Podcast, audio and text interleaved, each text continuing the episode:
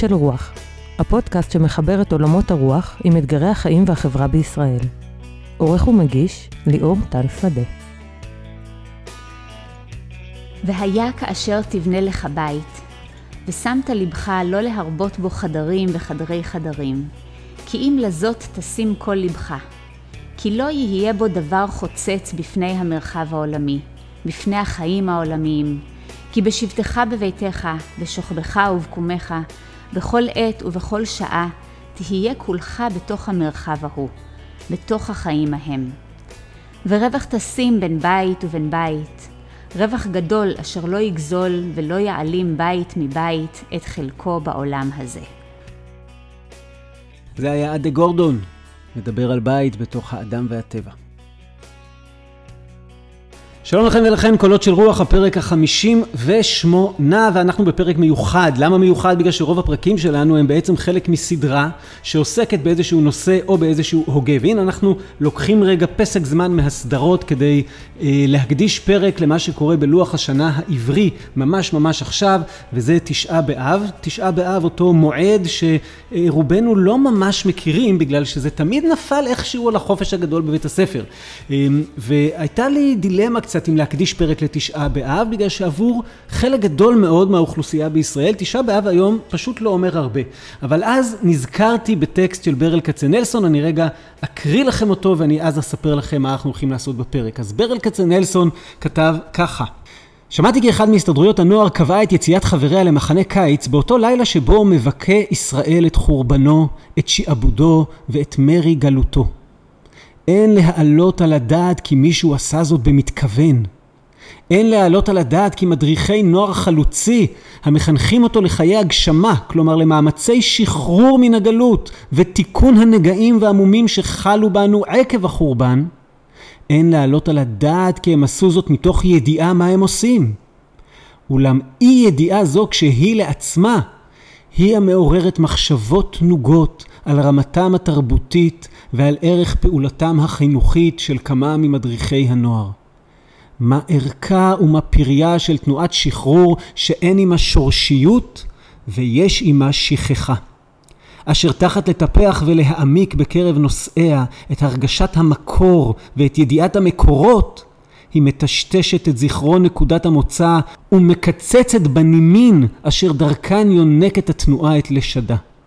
כלום היינו עוד מסוגלים כיום הזה לתנועת תקומה לולא היה עם ישראל שומר בליבו בקשיות עורף קדושה את זכר החורבן?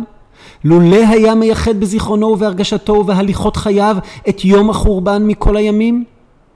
זהו כוחו של הסמל החיוני המגובש והמפרה בקורות עם. אלמלא ידע ישראל להתאבל במשך דורות על חורבנו ביום הזיכרון בכל חריפות ההרגשה של מי שמתו מוטל לפניו, של מי שאחזה עתה אבדו לו חירותו ומולדתו, לא היו קמים לנו לא הס ולא פינסקר, לא הרצל ולא נורדוי, לא סירקין ולא בורוכוב, לא אדה גורדון ולא י"ח ברנר. ויהודה הלוי לא היה יכול ליצור את ציון הלא תשאלי, וביאליק לא היה יכול לכתוב את מגילת האש.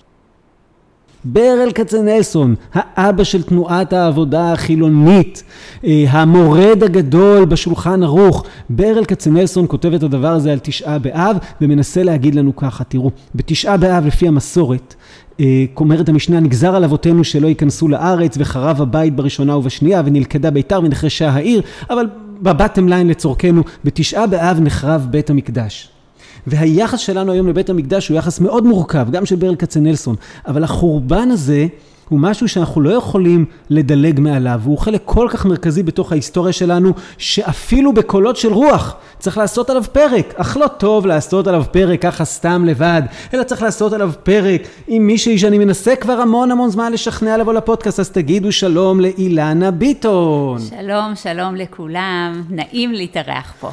או, יפה, אז אילנה ביטון, אני אגיד לכם שהיא מנחה בקולות, והיא גם עובדת במכון הרטמן, ואני מכיר אותה הרבה שנים, וגם זכיתי ללמוד יחד איתה בתוכנית שנקראת אה, תהודה, אמ, ואני ממש ממש שמח אה, שהיא כאן, ואני גם אגיד שאנחנו חוגגים פה עוד משהו חדש שקורה בפודקאסט, שזאת הפעם הראשונה שיש שני בני זוג שבפודקאסט, אומנם לא ביחד, אבל בפרק הרביעי אי שם לפני שנה ומשהו, התארח מיכאל ביטון, שזה בן זוגה של אילנה ביטון, והנה עכשיו אילנה מתארחת ואנחנו סוגרים מעגל נפלא אה, עד שהילדים יבואו להתארח מתישהו בפודקאסט. אה, אולי גם נגיד במילה שמיכאל ביטון, מי שלא מכיר, זה השר מיכאל ביטון שהוא שר במשרד הביטחון, ולכן אנחנו גוזרים על עצמנו שבמקומות שממש ממש יתאים להגיד כמה אמירות פוליטיות חריפות שקשורות למאבק שמתרחש ברגעים אלו, שזה מאוד קשור לחורבן הבית, אה, אנחנו לא נגיד אותם כדי לא להעמיד את אילנה במצב יותר מדי לא נוח, בסדר? אז לפחות אני גוזר על עצמי, לא בטוח שאני אעמוד בזה, אני אשתדל. קדימה. אולי רק נתחיל בלהגיד למאזינים ולמאזינות היותר קבועים שלנו, הפרק הזה יהיה טיפה שונה, זאת אומרת, אילנה ואני לא מתכננים עכשיו להביא איזה תזות גדולות של הוגים מפורסמים אה, ולנסות דרכם, אני יודע, לזקק איזו שיטה. אנחנו רוצים בעזרת מדרשים רבים, בעזרת מקורות חז"ליים, אה, בעזרת שירה אולי, אנחנו רוצים להרהר קודם כל על המושג הזה הבסיסי שנקרא בית. שהרי כל הזמן אומרים חורבן הבית, כן? לא אומרים חורבן בית המקדש, למרות שברור שזה האירוע ההיסטורי חורבן בית המקדש. מדברים על חורבן הבית, ואין סוף מדרשים הופכים את זה לסוג של מטאפורה ובעצם שואלים את שאלת העומק, למה נחרב בית? מה יכול חס וחלילה לגרום לבית להיחרב? וכדי שנוכל לעסוק בזה, אנחנו נרצה להרהר ביחד על מושג הבית, מה זה בכלל בית, למה, מה אנחנו מכנים אותו בית, לנסות לפרק טיפה את המושג הזה, ואחרי שנהרהר ביחד על מה זה מושג הבית, הרבה בעזרת מדרשים, אנחנו נהרהר ביחד בשאלה מה יכול להביא לחורבן הבית. לא נתחמק מלהגיד כמה מילים על בית המקדש ועל יחסנו כיום לבית המקדש, ואולי יש מי שרואה את חורבן בית המקדש אה, שעליו מתאבל עם ישראל לאורך דורות דווקא כדבר חיובי. אני יודע, אני אומר פה דבר רדיקלי, נעסוק בזה אה, לקראת הסיום של הפרק, אבל אנחנו לא, לא נתחמק מהדבר, אבל בואו רגע נרשה לעצמנו לשאול את השאלה הבסיסית הזאת של מה זה בית, ואחרי זה לשאול את השאלה הבסיסית של אה, מה זה חורבן הבית. אמ, כשאני חושבת על המילה בית, נראה לי כל אחד מאיתנו, אז יש שני תנועות שמתרחשות. אחת היא... אה, תמונות אמיתיות של הבית שלנו, של הבתים שעברנו בחיינו, והתנועה השנייה היא בבטן, בלב, העולם הרגשי שקשור לבתים שלנו. אה, אולי נסתכל על הביטויים בשפה אחרת, home ו-house, באנגלית שניהם נכנסים לתוך המילה בית בעברית, אה, ומכלילים את שני העולמות האלה בתוכם. חושבת שעוד יותר הגדילה השפה העברית וכל מיני מושגים שקשורים לבית כמו יסודות, חלונות, גג הבית, התקרה, הם הפכו להיות בשפה שלנו מושגים שמתייחסים לעולמות שלמים, מהו החלון שדרכו אתה מביט, מהם היסודות שלך, מהי תקרת הזכוכית שניצבת מעליך. זה עולם שלם של דימויים של בית שהוא ממלא את חיינו. אמ, וגם בתרבות היהודית ההתייחסות המתמדת הזאת לבית פיזי, אמ, שיש בו גם מהות מעבר למקדש שאנחנו עוד מעט נגיע אליו, אה, מאוד מאוד נפוצה. אמ, אני לא מאמין שאני הולך להגיד את זה כי זה לא מתאים לי, אבל אני, כשאת מדברת, אני רואה בראש את המילה בית שמתחילה באות ב', וגם האות ב' היא בעצם האותיות של בית, אוקיי? ב' זה בית י"ת. והאות ב' היא, היא, היא סוג של בית שפתוח בכיוון אחד, וגם איתו מתחילה התורה. כאילו, אני, זה, אני כן, אני קצת מפליג מדי אולי, אבל פתאום יצא לי כזה, ש, שמשהו בתחילת התורה מזמן את הבית שפתוח אמ, לאחד הכיוונים, אבל, אבל גם הוא נותן את המוגנות הזאת של סגור מכמה מקומות, או משהו כזה. מקסים, שערי מדרש לא ננעלו. אז אנחנו uh, מפליגים עם הקיר הזה שנשאר פתוח באות ב', יפה. אמ, אז אמ, אמ, מסכת אבות, החכמים כבר אמרו לנו כמה אמירות של יהי ביתך בית ועד לחכמים, או יהי ביתך פתוח לרווחה. זאת אומרת, כשאתה חושב על המושג בית, יש לו מהויות שמתבקשות ואתה צריך, אה, אתה צריך להיות שם אה, כשהמחשבה שלך הבית מעבר לבניין של ארבע הקירות. זה גם מעניין היה לי פעם אה, מרצה, אה, צבי טאובר, אה, אני מקווה שאני מצטט אותך נכון צבי, אם לא, אתה בטח לא שומע את זה, אז בסדר, שאמר לנו מה אנחנו עושים עם אנשים שאנחנו רוצים לנרמל, להפוך אותם לחלק מהחברה, ומה אנחנו עושים עם אנשים שאנחנו כבר לא רוצים אותם, אנחנו רוצים להוציא אותם מהחברה, והתשובה היא, אנחנו מכניסים אותם לבתים של החברה. זאת אומרת, או בית ספר וכאלה, או בית חולים וזה בשביל לנרמל אותם, או בית כלא, בית משוגעים, בית קברות, אם אנחנו רוצים להיפטר מהם. כאילו, החברה הקימה לעצמה את הבתים שלה, אנחנו עובדים בבית מדרש, כאילו הבית הוא לא, לפחות בדימויים בעברית, הבית הוא לא רק המקום שבו אני מתגורר עם משפחתי, יש כל מיני סוגים של בתים. מעניין מאוד, אה, מעניין ומאתגר, מאתגר את, ה... את המחשבה הזאת על, ה... על שני הרבדים של הבית, כאילו איך אתה נותן להם את ה... איזה משמעות אתה מכניס לתוך הקירות האלה. כן. אני חושבת שיש מדרש אחד שאולי מבטא את זה בעוצמה מאוד גדולה, מדרש משיר השירים רבה, אה, את מה, ש... מה שצריך להיכנס לתוך הדבר הזה שנקרא בית. אה, זה מדרש שמספר על זוג שהיו נשואים עשר שנים ולא נולדו להם ילדים והם באים לרבן שמעון בר יוחאי ורוצים להתגרש. אז הוא אומר להם, טוב, בחתונה הייתה סעודה, אתם רוצים אה, לסיים את הקשר ביניכם, תעשו את זה גם על סעודה. יושבים, אוכלים סעודה ושותים כנראה קצת יותר מדי. מסיבת ו... פרידה. מסיבת פרידה. אבל השתייה היא כנראה כדת. אה, ואז מתנהלת ביניהם שיחה כזאת. אמר לה, בתי, ראי כל חפץ טוב שיש בבית, ותלי אותו ולכי לבית אביך. מה עשתה היא? לאחר שישן, רמזה לעבדיה ולשפחותיה ואמרה להם, שאוהו במיטה וקחו אותו והוליכוהו לבית אב. בחצי הלילה ננער משנתו. כיוון שפג יינו, אמר לה, בתי, היכן אני נתון? אמרה לו, בבית אבא. אמר לה, מה לי לבית אביך? אמרה לו, ולא כך אמרת לי בערב? כל חפץ טוב שיש בביתי, תלי אותו ולכי לבית אביך? אין חפץ טוב לי בעולם יותר ממך. הלכו להם אצל רבי שמעון בן יוחאי, ועמד והתפלל עליהם, ונפקדו. נפקדו, הכוונה נכנסה אה, להיריון. זאת אומרת, אה, הייתה איזו מחשבה שאפשר לייצר הפרדה בין הבית הפיזי שהם בנו לבין אה, עומק הדבר של הקמת משפחה, ובחוכמתה האישה הבינה שאין הפרדה כזאת. יש להם איזו מהות אחת שהם יצרו אותה יחד, והם יחד ימשיכו לחיות איתה, וההתעקשות שלה בסוף באמת יצרה את השלמות הזאת של האוס ועוד הום שווה בית. ובעצם היא אומרת לו, הבית שלי זה אתה.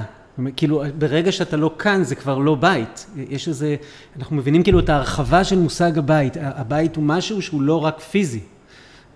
זה מעניין, אנשים שעושים כל מיני רילוקיישן וכאלה, שמצד אחד הם מרגישים שהם חייבים לחזור הביתה, לפעמים, כשזה... ומצד שני, אבל רגע, לקחת איתך את הבית, כי, כי המשפחה איתך. כאילו הבית הוא מורכב ממישהו בתוך הבית ומהבית באמת, כאילו מאיזה משהו... כן, אנחנו נפגשנו כדי לדבר על חורבן בית המקדש, אבל אני חושבת שהנושא הזה היום של באמת מהו בית בעולם הזה היום, שאנחנו כל כך נעים בין בתים, בין מקומות, יוצרים לנו תשתיות בכל ממקומות שונים, בתים מסוגים שונים, זה נושא שהוא אה, מאתגר אותנו מאוד מאוד. ואי אפשר לחמוק מזה גם שיש את הבית הלאומי, ובית המקדש בהרבה מובנים היה המרכז של הבית הלאומי, הוא היה הסמל של הבית הלאומי, היום יש לנו דברים אחרים, אני לא יודע, אבל אמ, כאילו יש את הבית הלאומי שאנחנו מרגישים, אני מקווה שהוא ביתנו, צריך להגיד שבערך קצת יותר מעשרה, 12 אחוז מאזרחי מדינת ישראל לא חיים בישראל. ואנחנו תופסים אותם כמי שאנחנו קוראים להם הרבה פעמים לחזור הביתה, או אנחנו תופסים את זה כ... אנחנו גם תופסים שזה הבית הרבה פעמים של מי שאף פעם לא גר פה. אנחנו מדברים על מדינת העם היהודי, ויש את מי שמרגיש שזה הבית שלו, אבל אנחנו לא תופסים אותו ככזה, ואז יש הדרה. זאת סביב המושג הזה של מי בתוך הבית ומי מחוץ לבית, ומה המהות של הבית, זה, זה נוגע במהויות של החיים שלנו. לחלוטין. מי משקיף מהחלון, מי אנחנו רואים מחוץ לחלון, מה אנחנו בוחרים לראות, מי נמצא ביסודות ומי אולי רק יכול אה, לשכב על הערובה ולהציץ מהגג. כן, שאילנה מרמזת לסיפור על הלל הזקן, שכשלא אה, היה זקן והיה מאוד מאוד עני ורצה ללמוד תורה משמעיה ואבטליון ולא היה לו את המטבע שצריך כדי להיכנס לבית המדרש, אז הוא, אז הוא פשוט התיישב על הערובה בימי טבת עד שהוא אה, קפא שם תחת השלג והם מצאו אותו וחיללו את השבת כדי אה, לחמם אותו וכדי להחליף לו בגדים וכן הלאה. טוב, אבל אי אפשר להתחמק מזה שתשעה באב זה לא סתם יום על בית, אלא זה יום על חורבן הבית, אה, וזה יום אבל. אז בואי ננסה אולי נלך קצת אה, אה, על הזיכרון ועל הבית שנחרב. אז אנחנו יודעים שהזיכרון של הבית שנחרב הוא לא מאוד חזק היום בקרב חלק מהציבור בישראל, אני מכליל, מכליל אותי בתוך זה, ומצד שני הוא עוצמתי מאוד אצל קרב אה, אה, אוכלוסיות אחרות בישראל. אולי אפשר להגיד שהבית שנחרב הוא סוג של סמל היום לחלק ממה שמפריד בינינו. תבדקי עד כמה בשביל אדם מסוים חורבן הבית זה משהו נוכח בחייו ותרא, ותראי את הפערים בחברה הישראלית מבחינה זהותית. אולי אפשר להגיד את זה. ובשביל החכמים אז, מיד אחרי החורבן, זה היה הרס טוטאלי, זה היה שואה דאז, אגב לא רק בגלל שנחרב בית המקדש, כי מה שהיה סביב זה היה אה, באמת אה, אה, השמדה ומוות וטבח ואסון איום ונורא, ויש תוספתא מעניינת, תוספתא זה דברים שנכתבו בתקופת המשנה ולא נכנסו למשנה, שמספרת לנו על זה שהם חשבו, רגע אי אפשר לאכול עכשיו, אי אפשר לשתות עכשיו, אי אפשר לבנות בתים, אי אפשר לעשות שום דבר, כי אנחנו נמצאים בתוך אבל עמוק של חורבן, והתוספתא שם אומרת, אמר להם בניי להתאבל יותר מדי אי אפשר, ושלא להתאבל כלל אי אפשר. אלא כך אמרו חכמים, סד אדם את ביתו בסיד, ומשייר דבר מועט זכר לירושלים. עושה אדם עסקי סעודה ומשייר דבר מועט זכר לירושלים. עושה אישה כל תכשיטיה ומשיירה דבר מועט זכר לירושלים. שנאמר אם אשכחך ירושלים תשכח ימיני תדבק לשוני לחיקי אם לא אזכרכי ואני מוסיף על התוספתא הזאת את המתחתן אדם וכולנו אה, מכירים שבטקס החופה המסורתי לפחות כשאנחנו מתחתנים אנחנו שוברים כוס ואומרים את המשפט הזה זכר לחורבן ירושלים. זאת אומרת כן. זה אולי מאוד יפה הרגע הזה של החתונה, כי אנחנו אומרים, אה, אדם, זוג הולכים להקים בית אה, חדש בישראל. ומה שקורה תחת החופה, זה בעצם, אה, כן, אנחנו פורסים איזשהו סדין שהוא דמוי בית, ואנחנו מקימים יחד שם את המהות של הבית. זאת אומרת, יכול להיות שלזוג הזה אין ארבע קירות ואין גרוש על הנשמה, אבל אנחנו אומרים שהם הקימו בית. כי את המהות של הבית אנחנו נותנים באותו רגע, ואת הקירות הם ילכו ויבנו לאט לאט. נפלא. וברגע של הקמת הבית אנחנו נזכרים בבית הלאומי שעוד לא, לא שלם. בא תיקונו, עוד לא שלם. אני, אני מרגיש שהתוספת הזאת גם אומרת לנו משהו על איך חיים עם זיכרון לא פשוט. גם בהקשר של בית, אבל גם בהקשרים אחרים. זאת אומרת שאתה... אתה לא יכול להתאבל יותר מדי, זה לא דבר בריא, זה לא דבר נכון בחיי אדם, אתה צריך לקבל את החיים כפי שהם, אם אני קצת מרפרר לפרק הקודם שעסק ברוזה לוקסמבורג ובקבלת החיים כפי שהם. יש איזה משהו ב- בלחיות בתוך העולם הזה, שאתה לא יכול להיות שרוי כל היום, זה לא נכון, זה לא בריא, אה, בתוך איזה דיכאון עמוק. ואני אגיד בזהירות שיש, יש תופעה כזאת של אנשים שמרגישים שככל שהם יותר מדוכאים, הם יותר אה, מיוחדים, מחוברים לעולם, או אה, רוחניים, או דברים מהסוג הזה. אומרים לנו, לא, להתאבל יותר מדי זה לא נכון, אבל לשכוח לגמרי ולא להתאבל בכלל, אלא יש איזה דרך לחיות עם זיכרון לא פשוט. ואנחנו מכירים את זה משכול ואובדן, ש... שאתה לא משנה את כל אורחות חייך מהקצה לקצה, ואתה כן שם תמונה של מי שאיבדת, שנמצא מול פניך הרבה, הרבה פעמים רוב הזמן, ואתה שם בתוך הבית. כאילו יש איזה מקום כזה שמבקש לקחת דברים בפרופורציה ולשאוב מהעבר, אבל לשאוב מהעבר באופן כזה שמאפשר לעשות משהו היום למען העתיד, ולא נקבר תחת העבר. אמ, אנחנו יודעים שיש הרבה דיבורים על למה חרב הבית, אה, מלא מדרשים, מתוך המלא מדרשים האלה, הידוע מכולם מדבר על זה שהבית נחרב בגלל שנאת חינם. יכול להיות שזה לא מדויק היסטורית, אבל אה, זה אחד המדרשים הכי ידועים. אני רוצה על קצה המזלג להגיד כמה מילים על הסיפור הזה של שנאת חינם. מזמין אותך אה, להגיב לזה, ואני רק אגיד למאזינים שעשינו פרק בסדרה על אהבה, עשינו פרק על שנאה. ובתוך הפרק על שנאה היה גם לא מעט על שנאת חינם, אז מי שהדבר אה, הזה מעניין אותו, זה לא פשוט לעשות פרק על שנאה, אה, ובאמת זה פרק עם הכי פחות האזנות אני חושב, אבל, אבל מוזמן לחזור לפרק ההוא, אני חושב שנאמרו שם כמה דברים משמעותיים בעניין. בכל מקרה, שנאת חינם. אז יש גמרא שטוענת שבגלל שנאת חינם חרב בית המקדש השני, ושואלים מה זה שנאת חינם. עכשיו זאת שאלה עמוקה מאוד, כי אה, כל אחד רגע שינסה לעצום את העיניים ולחשוב מה הוא שונא ואת מי הוא שונא, ועכשיו מישהו יגיד לכם זה חינם, כאילו יש, אנחנו שונאים בגלל סיבות, אנחנו לא שונאים סתם, אנחנו יכולים לחשוב תמיד שהשני שונא בגלל שנאת חינם, אבל אנחנו, מה זאת אומרת? יש סיבה טובה למה אני שונא דבר מסוים או מישהו מסוים. והטענה היא שכל אחד מאיתנו יש בו גם שנאת חינם. אה, בובר אומר משהו יפה על שנאה. הוא אומר, אין אתה יכול לשנוא אלא חלק של יצור. השנאה לעולם בעברונה עומדת. זאת אומרת, קשה מאוד שאתה מכיר אדם, מה שנקרא לפני ולפנים, על כל מה שהוא עבר, על כל מי שהוא, אתה יכול לכעוס עליו, אתה יכול לחשוב שהוא פה צריך לשפר משהו, אבל ממש לשנוא. בובר טוען שזה תופעה יוצאת דופן, ואם אני הולך עם בובר אז אני אומר, שנאת חינם אומרת ככה, ככל שגדול יותר העיוורון, כך גדול יותר החינם. זאת אומרת, השנאה מבוססת על עיוורון, ככל שהיא יותר מבוססת על עיוורון, זה לא שאין לה סיבות, יש לי סיבות מאוד טובות לשנוא מישהו, אבל, אבל יש את הצדדים שאני עיוור אליהם. ככל שהצדדים שאני עיוור אליהם גדולים יותר, כך אפשר לקרוא לזה יותר שנאת חינם. אפשרות כאילו אה, אה, להסתכל על זה. אמ, הרב שרלו, אה, יש לו איזה, איזה טקסט הזה שהוא אומר, תקשיבו, אין כזה, השנאה היא לא באמת חינם. יש סיבות, אני שונא מישהו בגלל סיבות, אבל יש שנאה שאחרי שאני לוקח בחשבון את כל השיקולים ואת כל הרגשות ואת המשמעויות ואת עומק הדברים, אני עדיין נשאר איתה. ויש סיבה שכשאני לוקח בחשבון את כל הדברים, אני מבין שלא נכון לאחוז בה. היא גוררת איתה נזקים, רוע, משהו חסר פרופורציה, וזאת תהיה שנאת חינם. זאת אומרת, השנאת חינם היא השנאה שאני לא ידעתי לשמוט, למרות שיש לה סיבות, לא ידעתי לשמוט אותה כשהסתכלתי על התמונה המלאה. זה מעניין לראות היום אה, את תשעה באב, גם בתוך הציבור הדתי, שתשעה באב עבורו הוא יום משמעותי, אם נסתכל על פרסומים להרצאות או שיחות, או כן יש מנהג שלא לומדים תורה בתשעה באב, אז מחפשים תוכן אחר למלא בו את היום, תוכן שיש בו משמעות אבל הוא לא לימוד תורה. עושים כותרת הערב לא לומדים תורה ואז לומדים תורה, זה, זה, זה הטריק. תורה בגרסה קצת אחרת, אבל באמת התורה היא אה, לרוב חברתית, ממש אפשר לעשות ניסוי ולפתוח עכשיו פרסומים. ולראות שיש לנו שיחות אה, בבתי כנסת, במקומות, בישיבות, שהמוקד שלהם הוא יכול להיות שנאת חינם, אבל אה, באותו הקשר, כן, המצב היום במדינת ישראל, החברה הישראלית. אה, והתנועה הזאת שהתחלת ממנה בעצם, של עם ישראל שבהתחלה התאבל על האובדן הפיזי, בית המקדש עלה באש, הייתה סוג של שואה ולא יכלו לצאת מה... מהאובדן הזה, אבל במשך השנים העיצוב לדורות הופך להיות גם כמו שקראת במקורות, דגש על שנאת חינם והמצב החברתי שהתערער והוא דורש תיקון.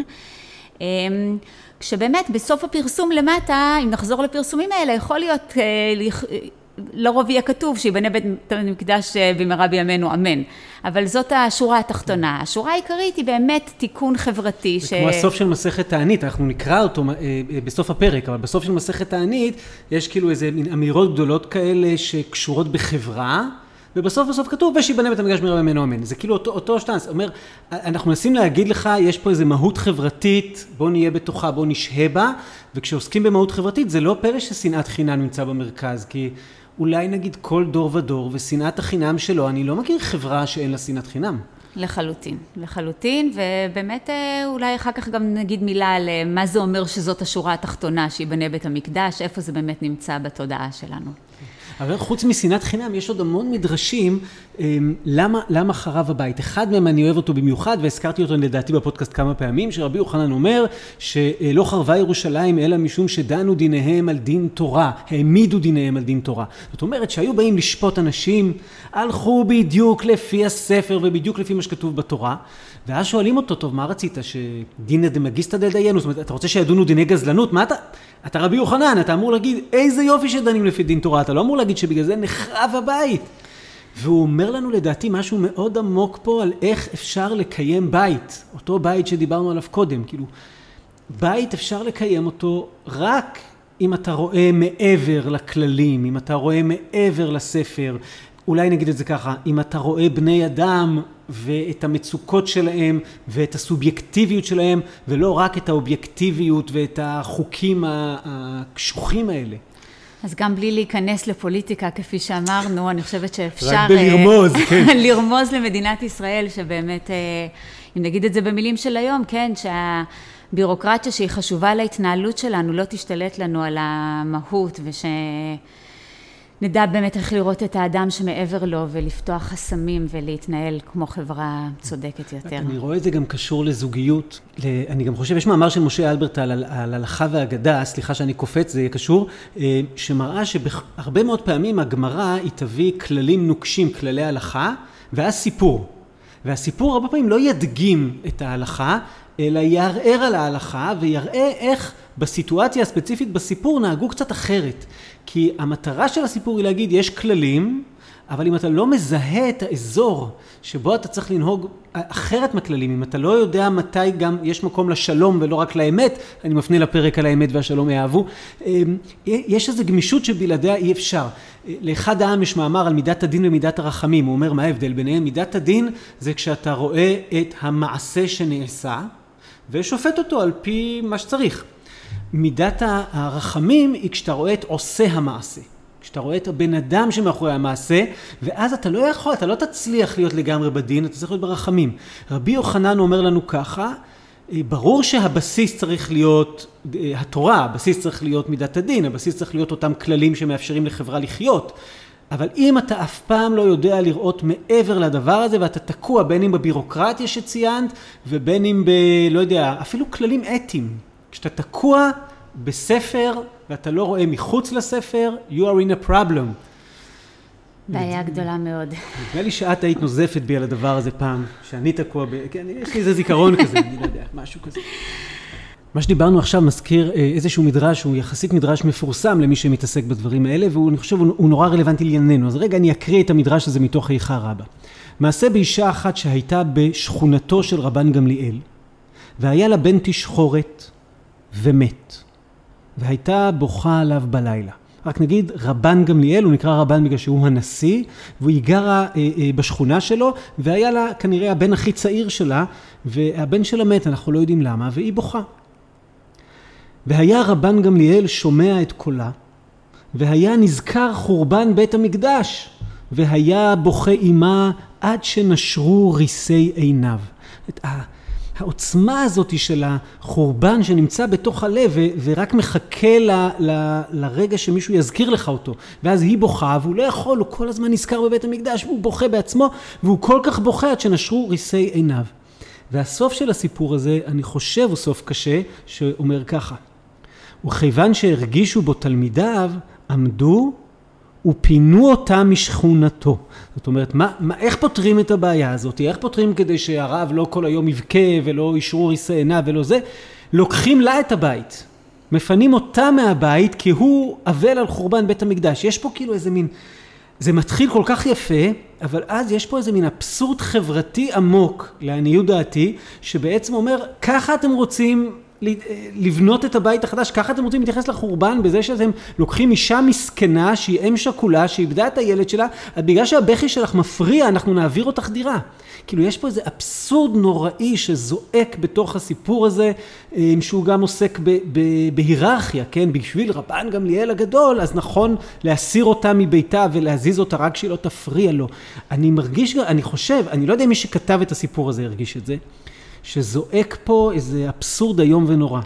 אפילו אולי אה, ציניות, שכאילו הוא בוכה על חורבן בית המקדש, אבל הם עושים מעשה שהוא בעצם ממשיך את הוויית החורבן, את החוסר יכולת לראות אה, אדם בצערו, את החוסר אה, אה, היגיון חברתי, התנהלות חברתית נכונה בסיסית. טוב, אז תראו, אנחנו ככה אה, אה, מקדישים את הזמן מתחילת הפרק, קצת לדבר מה זה בית ומה זה חורבן ומדוע חרב הבית, כשכל הזמן ברקע וכל המדרשים שאנחנו מביאים עוסקים בחורבן בית המקדש ובאבל הגדול על חורבן בית המקדש. אבל עכשיו בואו נדבר דוגרי. אה, האם אני יושב עכשיו בתוך תשעת הימים רגע לפני תשעה באב ומרגיש שאני נמצא באבל בגלל שחרב לו בית המקדש לפני כך וכך שנים? התשובה היא די חד משמעית לא. מה, איך את בתוך זה? וגם אני לא. אני חושבת שגם הציבור הדתי, אנחנו נמצא דעות שונות באשר למה אנחנו חושבים ומה אנחנו מרגישים סביב היום הזה. אוקיי, okay, זאת אומרת ש... ש... יש משהו אנכ... כאילו אנכרוניסטי במה שאנחנו עושים, כי כל הזמן מנסים לתפוס את זה כמטאפורה, כסמל על בית ועל חורבן ועל איך חיים היום וכאלה, זה נורא חשוב. אבל, אבל צריך רגע להגיד את זה. יש ציבור במדינת ישראל שרוצה בבניין בית המקדש במובן הפשוט של בניין בית המקדש במהרה בימינו. אבל הרוב הגדול של הציבור, כולל כמו שאת אומרת, את אומרת בתוך הציבור הדתי שלי, הרבה מאוד אנשים, לא, זה, לא, זה לא החלום שלהם, והם לא באמת אבלים על חורבן בית המקדש, אולי על דברים שאפשר ללמוד מזה, אולי על שנאת חינם, אולי על מידת הדין, אבל הם לא באמת אבלים על חורבן בית המקדש. ואז בשיחה המקדימה את אמרת לי, רגע, אולי אנחנו צריכים לדבר גם על חצי הכוס המלאה, במובן שחורבן בית המקדש עצמו, אני אומר בזהירות, אפשר לראות אותו כדבר חיובי. קשה להגיד משפט כזה, למרות שאני מודה שכן, זה היה בשיחה בינינו, חייבת להודות. אמ, ואני רוצה רגע להביט אחורה.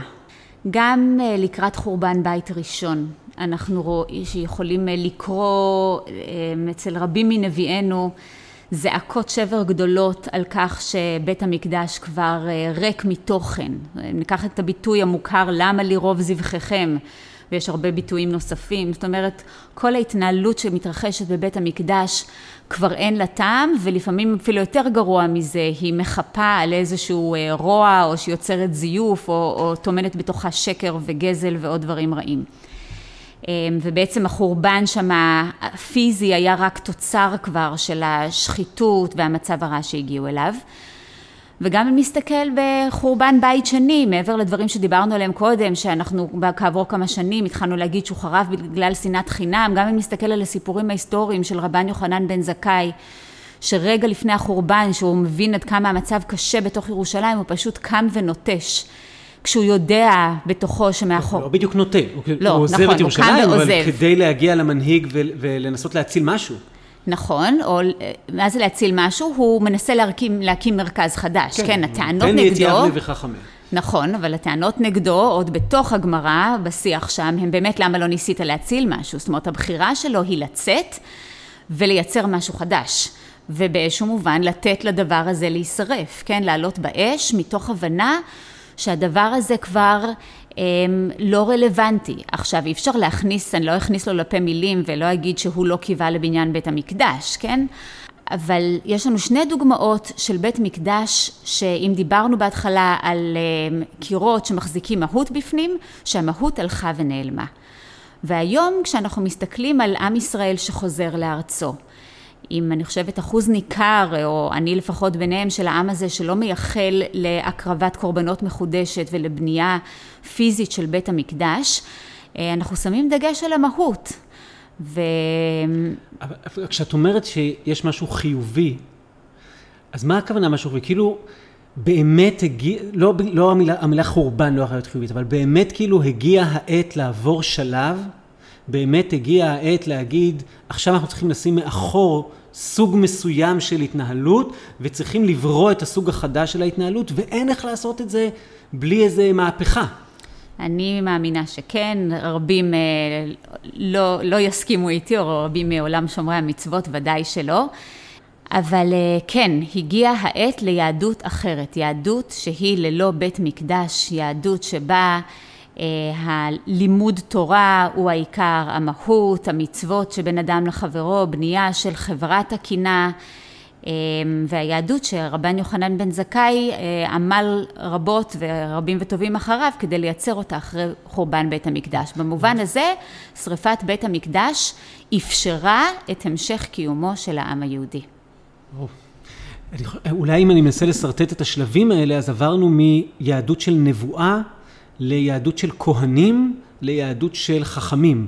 זה, זה היה בעצם, אולי אפשר להגיד את זה ככה, שלושת השלבים, כן, היהדות של הנבואה היא היהדות המקראית, היהדות של משה והיהדות אחרי זה של כל הנח, אמ, ואחרי זה היהדות של הכהנים היא יהדות של בית מקדש. שאנחנו גם יודעים, צריך להגיד את זה, שהייתה הרבה מאוד שחיתות בקרב הכהנים, שהעסק הזה לא היה פשוט, וראו היהודים באים אם סמוטריץ' מרשה לכם, ואחרי זה מגיעה היהדות של חכמים, חכמינו זיכרונם לברכה, שבונים איזה משהו חדש, שבלעדיו היהדות שהיום אנחנו מכירים הייתה נראית אחרת לגמרי, ואז צריך לשאול את השאלה, אני חושב, אוקיי, אז היהדות הזאת של חכמים פרצה לה אחרי החורבן, ובמיוחד אחרי שהצליחו להוציא לאור את המשנה ואת התלמודים, ולשנות את התרבות שיח, אה, או תרבות ש...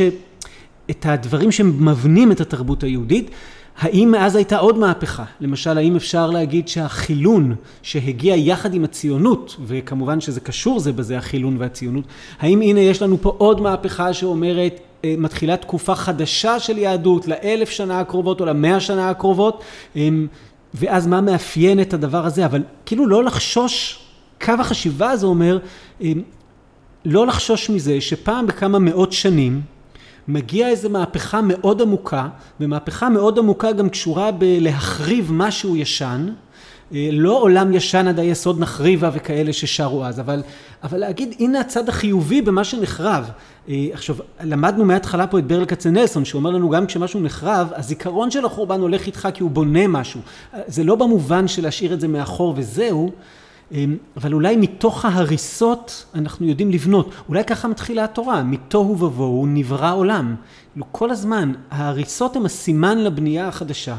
ואז באמת, כמו שאת אומרת, אה, מסתכלים על חורבן הבית ואומרים כי הגיע זמנו.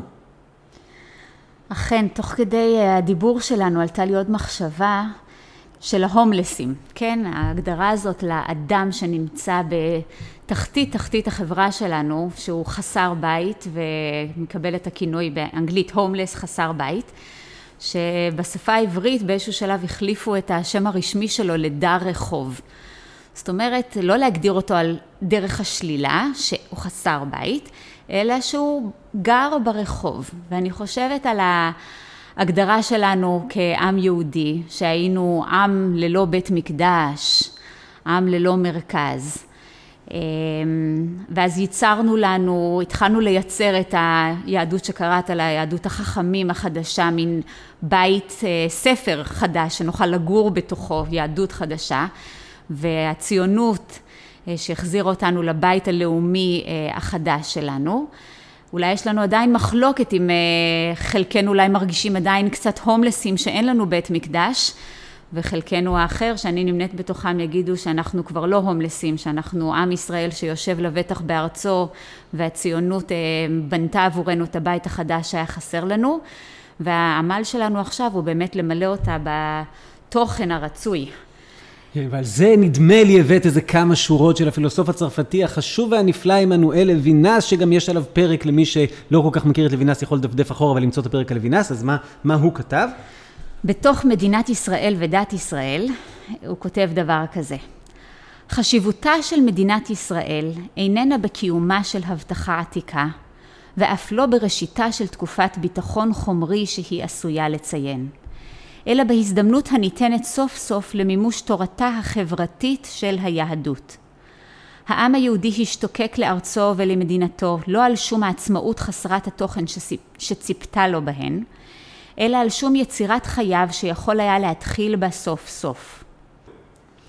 אחרי הכל היה זה היום להיות העם היחיד המגדיר עצמו באמצעות תורת צדק, והיחיד שאינו מסוגל ליישמה, זהו הקרע וזהו המובן של הגולה.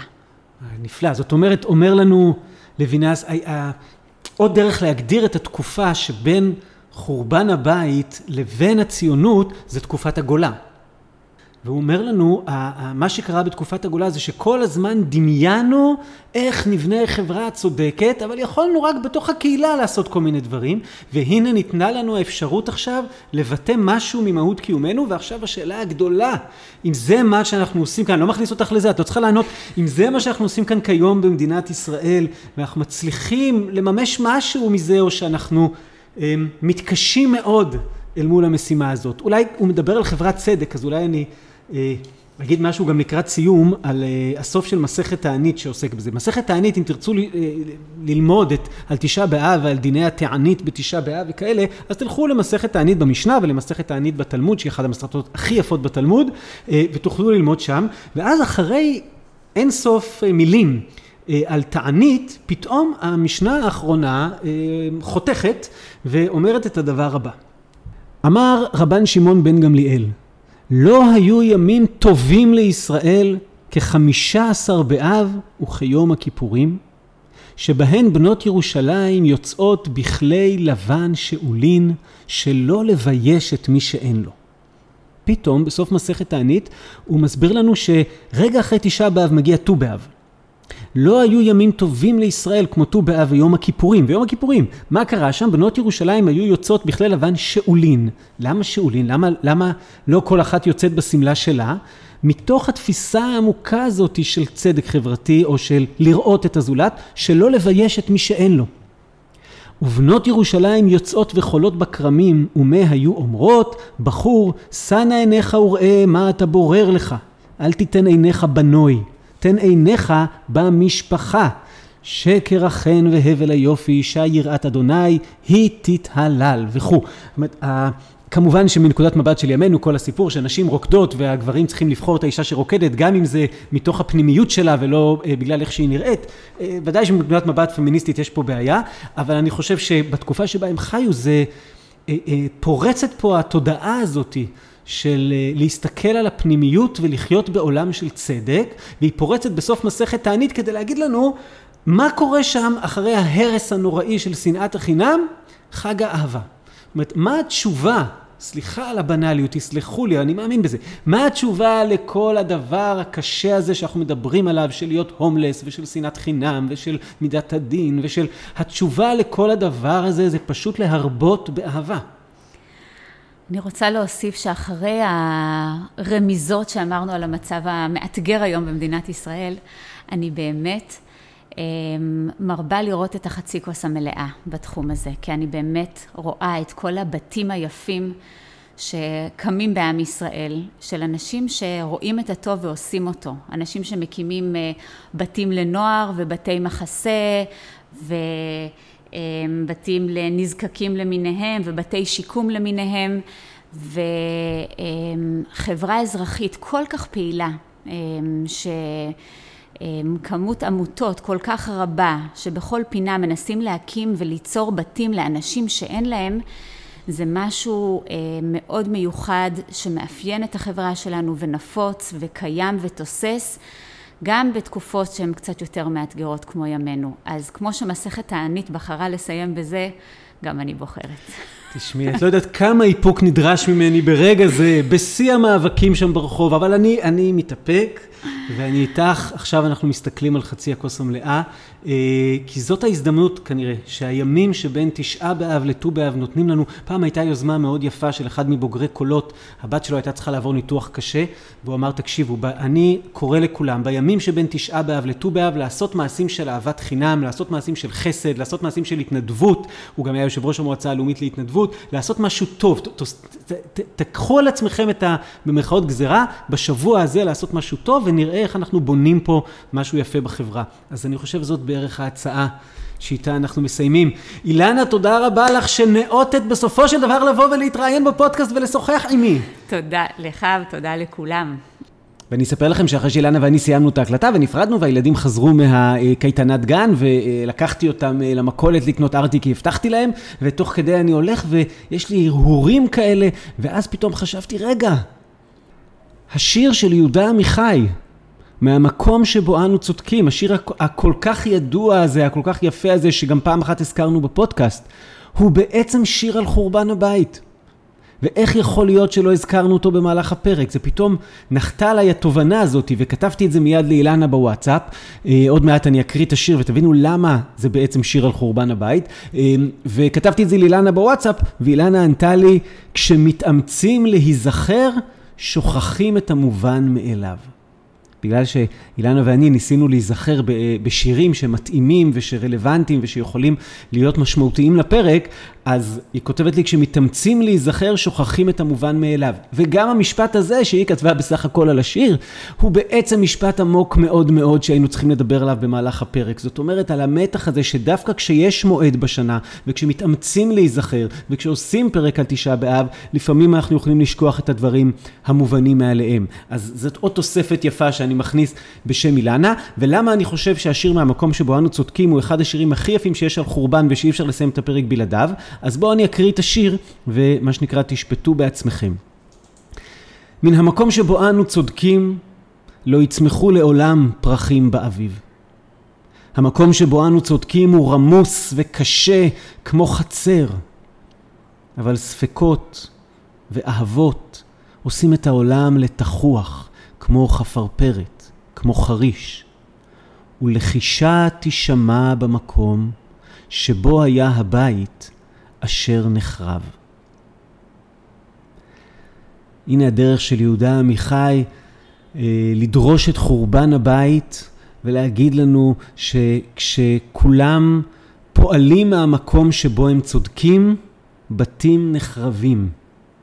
וכשאנחנו פועלים מתוך המקום של ספקות ואהבות, כמובן זה לא אומר לשמוט את הרדיפה הכל כך חשובה אחר הצדק, אבל כשהמקום הפנימי העמוק שמתוכו אנחנו פועלים, כמו שדיברנו בסדרה על חלופות לצדק, כמו שדיברנו בסדרה על אהבה, כשפועלים מתוך המקום הזה, אז לחישה, לא צעקה, לחישה, תישמע במקום שבו היה הבית אשר נחרב. אז הרגשתי שאי אפשר לסיים את הפרק על תשעה באב אה, בלי להקריא את זה. אה, אז בתודה נוספת לאילנה שהגיעה מירוחם הרחוקה כדי אה, להקליט את הפרק, אה, ובתודה לכם ולכן, מאזינות ומאזינים, בשאיפה שהצלחנו לעשות פה משהו שקצת אה, מחיה איכשהו את הרעיון הזה של תשעה באב, גם אם הוא כבר אומר דברים שונים לגמרי לכל אחד מאיתנו, כמובן גם לי עצמי. אה, אז אני מקווה שהצלחנו משהו לגעת בזה, ואנחנו נחזור חזרה אה, להקליט סדרה מיד אה, בפרק הבא. אנחנו הולכים לעשות סדרה לא פשוטה, אני חושב מאוד מעניינת, על מושג האשמה ורגשות אשמה.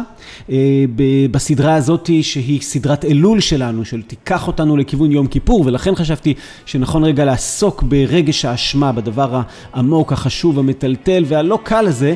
אנחנו גם קצת נפתח מדרשים וניקח את ספרות חז"ל ונראה בתוך היהדות את מקומו של רגש האשמה, אה, ולפי התוכנית לפחות ניפגש עם פרופסור רוחמה וייס המשוררת אה, כדי לעסוק בזה, ולאחר מכן נעבור לעסוק אה, בתזה הפילוסופית העמוקה, החשובה, ואני צריך להגיד גם המטלטלת. של קרל יספרס, שכותבת את המאמר לשאלת האשמה, והוא לא רק כותב אותו, הוא מרצה את המאמר הזה אה, באלף, בסוף 1945 בפני גרמנים בגרמניה, והוא עצמו גרמני, ככה שכל הדבר הזה מקבל איזה הוד, וגם נעסוק במאמרו של מרטין בובר על אשמה ורגשות אשמה. אז זה מה שצופנת לנו הסדרה הקרובה, אז נשתמע בקרוב, אה, תודה לכן ותודה לכם להתראות.